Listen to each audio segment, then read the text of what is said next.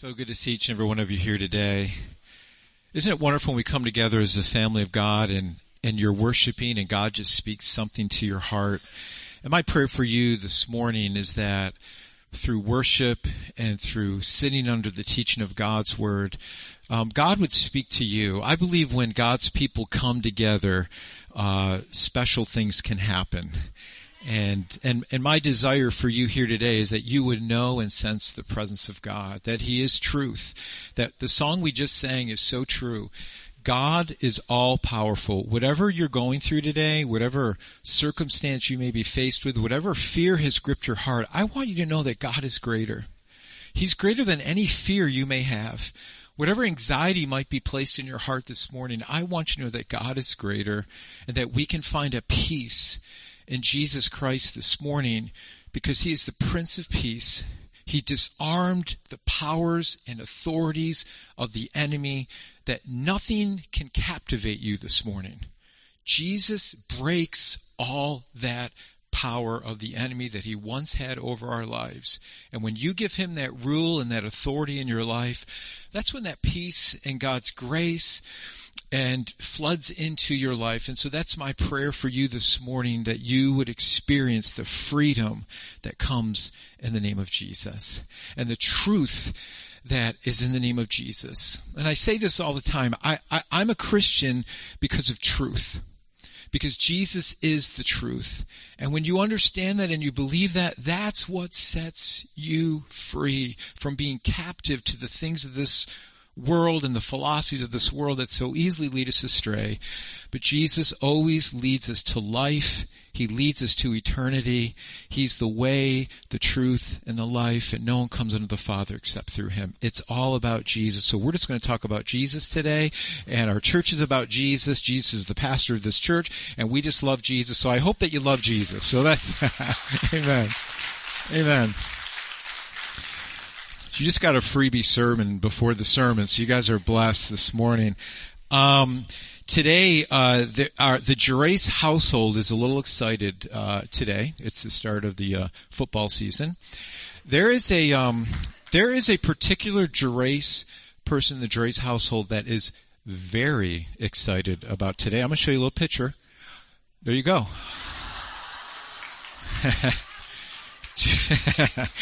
Tulip has got her Buffalo jersey and she's ready to go. I'm a I'm a little bit I'm a little bit bitter because I don't have I don't even have a jersey, but our dog does.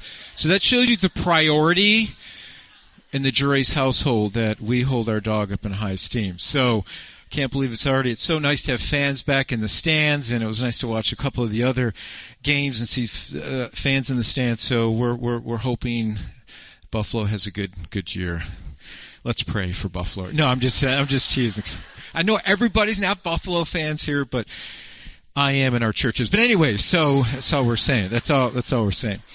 We are. Um, we're continuing our series looking at the Ten Commandments. We have we have two more weeks, and we're going to look at the last two commandments today. And and what I what I hope has helped you over this series of looking at the Ten Commandments is is that it caused you to maybe pause for a moment and look at it a little bit differently than you've looked at the commandments before.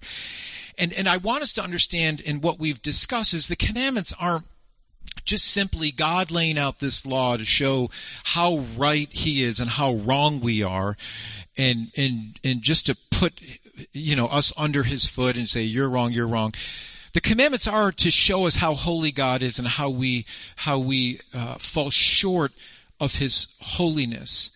But the commandments I want us to see are, are an avenue. And we talked about this, that the commandments are an avenue that actually allows us to enjoy our relationship with God and others. Really, the commandments are all about our relationship with God and our relationship with others. They're actually not to restrict us, but they're given us to, to set us free and allow us to live in a right relationship with God and, and, and one another. And I hope as we've dug into these commandments, you have, you have seen that it's all about that relationship with God and our relationship with one another. And, and Jesus, for us, he does this. He boils down all the commandments, all 613 commandments. And when he's asked what are the most important, he tells us, and it's recorded for us in the Gospel of Matthew. It said, Jesus replied, you must love the Lord your God with all your heart, with all your soul, with all your mind. This is the first and greatest commandment. And the second is, the second is equally important to love your neighbor as yourself. So he takes all the law of God, he boils it down to our relationship with God and our relationship with one another, because if we get these two things right, then everything else is going to fall into place. So if Jesus tells us that we must love God with everything we have and to love our neighbor as ourselves, then our actions will change. The way we live our lives will change. So last week we talked about taking from someone else? What is the meaning behind stealing? Uh, and this is a commandment as we understood that simply not taking something that isn't yours or just leaving stuff alone that isn't yours. What we discovered last week, it's more than just taking something from someone else it's it's a it's a change of heart where we begin to think about how we can enrich someone else not take from someone but actually enrich someone actually help someone, further someone along. God doesn't want us to rob someone or take something, uh, take something from a company for the reason that it doesn't reflect the generosity of God and what He's done for us. If you understand the grace that's been poured out to you through his son Jesus, that grace can't stop with me. It's not like, okay, thank that, you know, God, thank you for saving me. Thank you for keeping me from eternity in hell. Praise God. Thank you, Jesus. And then we do nothing for our neighbor or we don't allow that grace to flow through our life. To, to understand a relationship with God, we allow His grace to flow into our lives and we find that forgiveness, but we also need to be conduits where it flows in us and then flows out of us and our relationships with one another and how we bless other people. God wants you to be a blessing just as much as He is a blessing in your life. And if that's a blessing, if God's blessing is stopping with you, something's wrong. So the commandments are about our relationship with God and how we actually can bless other people and not take from other other people. So what I want us to see is that this same type of thinking that we talked about last week is behind the ninth commandment of not bearing false witness against your neighbor or telling a lie. So Exodus 20:16 says, "You must not testify falsely against your neighbor." So this commandment is closely associated with the eighth commandment of not stealing because they both have to do with not taking advantage of someone for your personal gain. So what's actually behind this commandment? Now, this in context uh, is really about a legal trial where someone would make false allegations to gain an advantage at someone else's expense. In fact, the word false literally means deception or vanity. Deception or vanity. It means knowingly hurting someone's character for your advantage. So once again, I want you to catch this. It's just like, it's just like when we take from someone else or, or we should not steal. It's you're taking from someone else for your advantage. When we speak falsely against someone without knowing the truth, we're doing the exact same thing. We're robbing from someone's character. Lying about your neighbor is robbing from their character, which is even worse than taking something from them. When you rob someone of their stuff, it's just stuff, right? It's just stuff. But it's very difficult to restore when you rob someone of their character. Now, we all know the saying, sticks and stones may break my bones, but that's the dumbest statement in the whole world. I don't know who thought of that. It's just, it, it makes no sense. Now, I understand behind it's like, well, you know, your words are never going to hurt me. They're not, you know, the, you know, sticks and stones may break my bones, but your words aren't going to, to hurt me. But I want you to understand that words do carry weight. They do. Words do hurt. We have the power in our tongue to bring blessings and curses at the, at the very same time, can't we? It's, it's a powerful, powerful thing, and that's why it's one of the commandments. You know, we all have said something that we regret. We have said something to someone else that we wish we could take back. We have all misrepresented others at times without really knowing the whole truth. We are all gap people, which means we tend to fill in the gaps with things that we don't really know the complete story of. We assume, we're like, well, I think this happened, or this person might be thinking this way, and this is what I think about that person. We fill in the gaps with the things that we may not have the full truth to. We have things that are said to us that have, have made a great impact on our lives, both positive and negative. And you can think about the positive things that people have said to you that have encouraged you. And you can also uh, think back in times when someone has said something negative or derogatory towards you, and those things sting. Those words hurt. They sting. You know, I had two math teachers um, that were both very uh, a positive influence in my life and a very negative influence.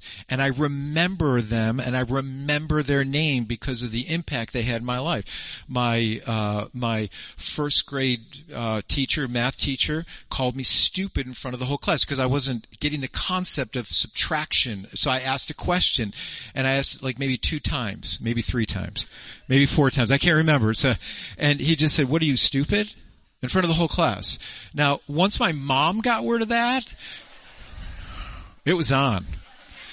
It was on. She got the guy in a headlock. He wished he never said that. You don't ever talk to my son that way. It's going down. So you don't mess with my mom when it comes to her kids. That Mama Bear, she's the definition of Mama Bear. She she started all that. So and eventually that guy did get fired, by the way. But anyway, it's a whole other story. So that had nothing to do with my mom, but he definitely, he, he wasn't probably the most encouraging teacher. He probably needed to retire at age 22. I mean, he probably was way too long teaching. And so I remember that like it was yesterday and that was almost 50 years ago. And I remember that day being in the class, just feeling horrible about myself. And then I had an 11th grade teacher, uh, my trig teacher in 11th grade and I remember him encouraging me in front of the whole class. And I remember his name. And I remember the day because what we did is the beginning of, of, of the school year, we took a quiz and whoever failed the quiz was going to go to math 12, which was basic math, and everybody else who passed was going to stay there in trig. Well, I was one of the students who did not pass the test, so I, I t- picked my paper up and I'm walking out with the, all, all the other kids that didn't pass. We're, we're going to math 12. We're going to basic math. Woohoo! And he's like, not so fast, Barton. I'm like, what? What? He goes, no. He goes, I want you to come over. He took me to his desk. He goes, I, I believe that you can pass this class. He goes, I want you to stay and I'll help you. And that teacher helped me after school. When I would go up to the board to do a problem, which I didn't want to do because I'm like, I'm going to look like a fool. If I got the problem right, he would like give me like extra points he just wanted me, and I did. I ended, I got a C. I just barely passed, but I did pass the test. But he encouraged me. I never forgot him. And see, those words of encouragement, and we can have words of encouragement in our life that, that mean so much to us, but, but how many of us know many times the words of discouragement that people have said? When people have given you words of encouragement, it's helped you. It's, it's, it's, it's, it's instructed you. It gave you ambition to move on. But then there was those times, and I'm not talking about constructive criticism. I needed constructive criticism so much in my life growing up. Can, I, can we get an amen in our lives? There are things that we just did boneheaded things, and we needed constructive criticism in love. I'm talking about this negative, um, putting people down for for our own advantage. That that's what's behind this commandment. And so words have impact for both good and harm. And so, what are we asked to do in this eighth commandment? What we're asked to do is this. We are asked to be good stewards with the words that we use. We are to be stewards. What does that mean? We are to take hold of the words that we use and take careful attention of what we say and how we say it and the motivation and the way we do say it. Because how many, how many, how many know sometimes we don't say things with the best motivation because either we're irritated or we're upset and then we say things off our emotions. And how many know that doesn't usually work out too well? And so we're take, we're to be good stewards with the words that we use. We're to take careful thought of how we speak to other people. Are we careless with our words? It takes discipline to be careful with the words that we use. Do we say things about others that make ourselves look better? So what are we to be careful of? What are we to give careful thought to? Well, behind the, the context of this commandment is we're to be careful not to prejudge. That's the meaning behind this commandment. A witness is to bring truth. A false witness prejudges and already condemns someone, which puts us under the seat of judgment. So listen carefully unjust judgment undermines the person we are judging and it always benefits us. We're trying to put ourselves in a better light by prejudging this other person. And we, let's be honest, can we just say amen? We've all done that before. Can we just be, okay, just, amen? It's just you and I this morning, okay? Let's just get real with each other. Okay, we've, we've all done it. Listen to the words of James. Listen to the words of James in James 4. Listen to what he says. He says, Don't speak evil against each other, dear brothers and sisters. If you criticize and judge each other, then you are criticizing and judging God's law. But your job is to obey the law, not to judge whether it applies to you. God alone, who gave the law, is the judge. He alone has the power to save or to destroy. So what right do you have to judge your neighbor? Now I'm going to drill into this in just a moment. Listen to what Jesus listen to what Jesus says recorded for us in Matthew 12. Jesus says, I tell you the truth, on the day of judgment, people will give account for every careless word they speak. For by your words you will be justified, and by your words you will be condemned. So I want to I want to drill down on what the, what the meaning here is because we would we can tend to use these verses to say we should never judge someone or speak truth into someone's life. That is not what James means and that's not what Jesus is talking about. See, what we are not to do is we are not to prejudge someone for our benefit or for our gain. We should speak truth and love to e- into each other's lives. When when a brother or sister is going wayward and we love them, we want to speak truth into their lives, right? I mean that that's the right motivation to do that. But the context here is we are not to prejudge for our own benefit. Paul talks about this in Ephesians when he says, Therefore, each of you must put off falsehood and speak truthfully to your neighbor, for we are all members of one body. So Paul said we, we should speak truthfully to one another. We should put off falsehood and false motivations and speak into each other's lives because we care for one another we care about the decisions that we should that we're making. We care about wrong decisions that maybe a brother or sister are making that that we want to speak into their lives because we care for them. You see, when we speak falsehoods towards someone else, we're coming against the very character of God who does not lie. Okay. I want you to look at this for just a moment. Hold that up there for just a second. Here's where we're getting to the bottom of this commandment. The bottom of this commandment has to do with truth. And we need to understand that God cannot lie and God is all truth. The reason why I'm a Christian is because it's truth. I follow Jesus because he's true. Now, does he bless my life? Has he changed my life? Absolutely. But he's true. His promises are true. We are not to take that for granted. We are to be truth bearers. When we speak falsehood, we come against the character of God who is truth. Does that make sense? See, see, I want you to realize, am I being a good bearer of that truth? If I believe that God is truth, and if I follow Jesus because he's the way, the truth, and the life, then I should do everything possible not to prejudge, not to sit in the place of judgment, but allow God to do that because He is truth. And we need to submit to that truth. And we need to carry that truth. And we need to honor that truth as we honor God and His Word. So when we speak falsehood towards someone else, we're coming against the very character of God who does not lie. And so what we're to do, we're to do all we can to uphold the truth because God is truth. So when we speak falsehood against our neighbor, yes, we're coming against our neighbor, but we're ultimately coming against the character of God who cannot lie. And boy, we have to be careful with that.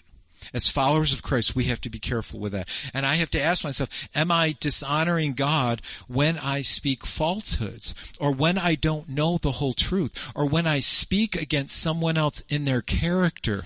Am I actually speaking falsehood? Am I prejudging someone? Is this making me look better by what I'm saying? We have to really guard our motivation. See, God is the ultimate judge, and we are not to take that lightly. So, what did the serpent do in the garden? Let's go all the way back to the beginning, because this is where it started from the very beginning. You have the serpent in the garden, and what did the serpent call God?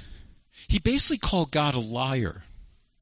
What the serpent was doing, catch this, he was undermining the very truth of God.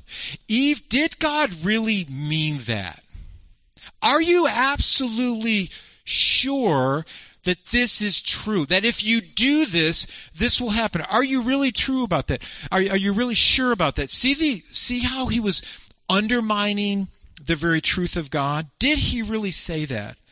The serpent placed seeds of doubt into the woman to put into motion the human race to judge God's truth. The problem with humanity is they refuse to submit to the truth of God and uphold their own reality of truth. That is why we are in the mess that we are today.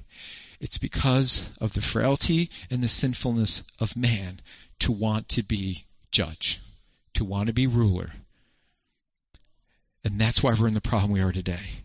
And so at the beginning of Adam and Eve, he said, Did God really say that? Basically, in so many words, what the serpent was saying was, Can you really trust God? And so what Jesus does is, is we understand why Jesus came to earth. But one of the purposes of Jesus coming to earth was to testify to the truth of God. Not, not, he, he came to die for our sins and to be our Savior. We understand that. Jesus was falsely accused. He was lied about. He was sent to the cross. Everything about Jesus' trial was a lie. Man judging God. Man was judging God on their standards. That, that, when I think about that, it blows my mind. It just blows my mind. Everything about Jesus' trial was a lie because man was acting in their own accord to what they thought the truth was. So what we see is we see ourselves as being set up as judge over the Son of God, and yet he still died for our sins. Our waywardness and falsely accusing Jesus didn't stop him from dying for the truth. Jesus didn't say, Oh, people don't like me, so I'm not going to go to the cross. No, he went to the cross because he was dying for the truth. He came to testify to the truth. The dialogue that Jesus had with Pontius Pilate before his death was incredible. Here's the dialogue. John 18 records it for us. Pilate asks him because he's getting ready to, to judge him because they said, okay, Pilate, you're the Roman governor. You, you, you judge him. We're going to give him up to you. This is what, this is what our court says. This is what he did.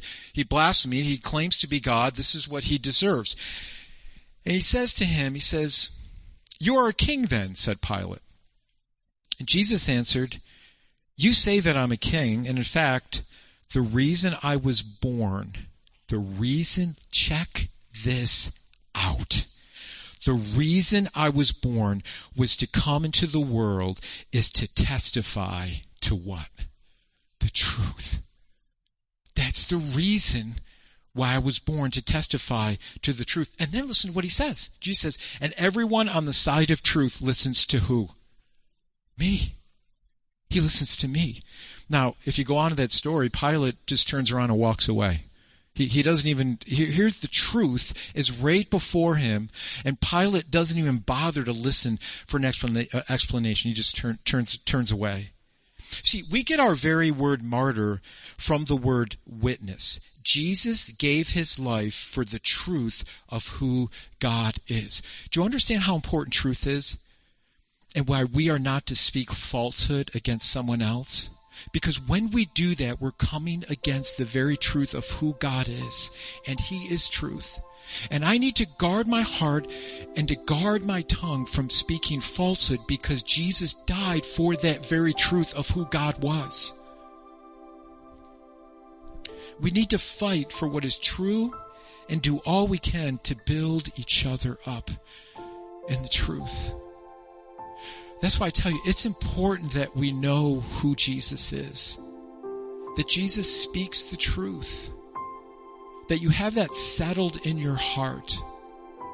That when you hear someone speaking against the truth, it should do something in your life that causes you to wake up a little bit and say, wow, that, that's not what I read in the Word of God because you know who the truth is. And the truth is what sets you free.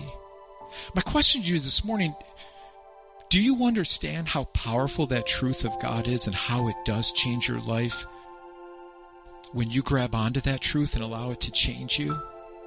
See, what changed my life at 16 years old was understanding who Jesus really was and who he was from hearing the gospel message and then exclaiming that truth and believing on that truth that Jesus is who he says he was. And that's what changed my life. That truth changed my life. Has that truth of who Jesus Christ is, being the Son of God, being God, dying for our sins, has that truth changed your life? Because if it has changed your life, your life will be changed. Your life will be different. And that truth is what sets you free. We need to do all we can to speak that truth into each other's lives and do nothing that prejudges or takes away from someone so that it benefits me. I like what Paul says in Ephesians chapter 4. And let me just close with this. Listen to what he says. And this is how we are to be with that truth. And we know that truth and that truth has changed us. This is, this is how our lives should be. Paul says, listen, get rid of all bitterness, rage, anger, harsh words, and slander as well of all types of evil behavior. He said, instead, be kind to each other, tender-hearted, forgiving one another, just as God, through Christ, has forgiven you. That's the truth. Jesus Christ has forgiven us. He didn't wait for us to get it all together, to get it right. He went to the cross, God demonstrates his love towards us that while we were still sinners, Jesus died for us. That's the truth. And I want you to take that truth to your heart this morning. And I want you to apply it to your life in the way it's shown in the way you, with your relationships with others and the way you speak to other people that it would guard your heart like god i don't want to do anything to misrepresent you i don't want to do anything that put someone else down that lifts me up to put me in a better light. That's not regarding the truth. That's not honoring the truth of who God is. That's setting ourselves up as judge and not allowing God to do the judgment. How many know that God will judge? He will judge. Every knee will bow and every tongue will confess that Jesus Christ is Lord. No one will get away from the lordship of Jesus Christ every soul will have to bow before the authority of Jesus Christ. So as believers, let's do all we can to uphold the truth of who God is in the way we live our lives and the way we speak about other people. So let's be people of blessing. Let's be people of blessing. Bless people. Encourage people. Just, man, when you're out and someone does a good job, just say, you know what? I want to let you know you did a great job. Thank you for being a good hostess. Thank you for being a good server. Thank you for just bagging my groceries in such a way that it brought joy to my heart, right? You know, just bless somebody instead of walking through and saying, I had to wait in line. You know, the person in front of you pulls out a checkbook and you're like, oh my gosh, this is going to take forever, you know, and they're pulling out change. What's up with that? You know, don't they know you can just take your card and tap it? Just tap the card and then you can be done with it. You know, let's, let's just, let's just bless people. Amen. Let's be a, as God is filled you with His grace and His truth and has changed your heart, let's be people that just are extravagant in the way we reach out to others and we bless others. Boy, I just, it, because if you sense, I'm going to shut up, but if you sense God's grace and what He's done for you, you can't hold it back. You can't. You can't. It's it's got to flow through us, and that's what God intended us to be as the as the Church of Jesus Christ. That we would bless and encourage others with what we say and what we do. Amen. Aren't you thankful for the truth of God's Word and the truth of who Jesus Christ is and how that truth radically changes our lives and sets us free? Amen. So I want to pray for you. Would you, if you're able, would you stand with me this morning? I want to pray for you and we're going to close in song today. Amen. This is what I want you to do. So we're going to give you a little homework assignment this week, okay? Great. Thanks, Pastor. I don't need any more homework. School just started. I don't want any more homework. But listen, I just want you to think of each and every day of different ways that you can bless somebody.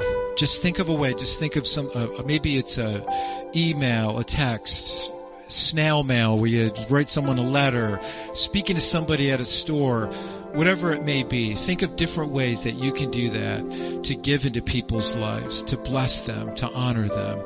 Let's think of different ways that we can do that as a Church of Jesus Christ. Father God, we thank you for your word. We thank you, Jesus, that you came and gave your life for the truth of who God was. It's that truth that drove you to the cross through all the accusations of man, the lies of man, the judgment of man. What drove you to the cross was the truth of who you were and what you did and how you honored your Father. And it's that truth of who you are, Jesus, that truly sets us free from our past, from our addictions, from our struggles, from our sin. It's that truth that sets us free. And Lord, I pray that we would be truth bearers. That the reason we wouldn't speak in a prejudgment type of voice or judge other people, Lord, is because we want to honor the truth and allow you to be the authority and the judge over our lives. And Lord, I pray as we speak into each other's lives truth, I pray we would always do it in love. As we look at this world, Lord, I pray that we would not prejudge, but we would look at this world for this world you died for and gave your life for. I pray, God, that we would be a people that would not prejudge, but we would be a people who would exclaim your truth of who Jesus is. Lord, help us to always do it in the love of Christ. Lord, truth can be a very difficult thing. We can speak the truth with no love, and we can speak the truth in judgment and hate or we can speak the truth in love.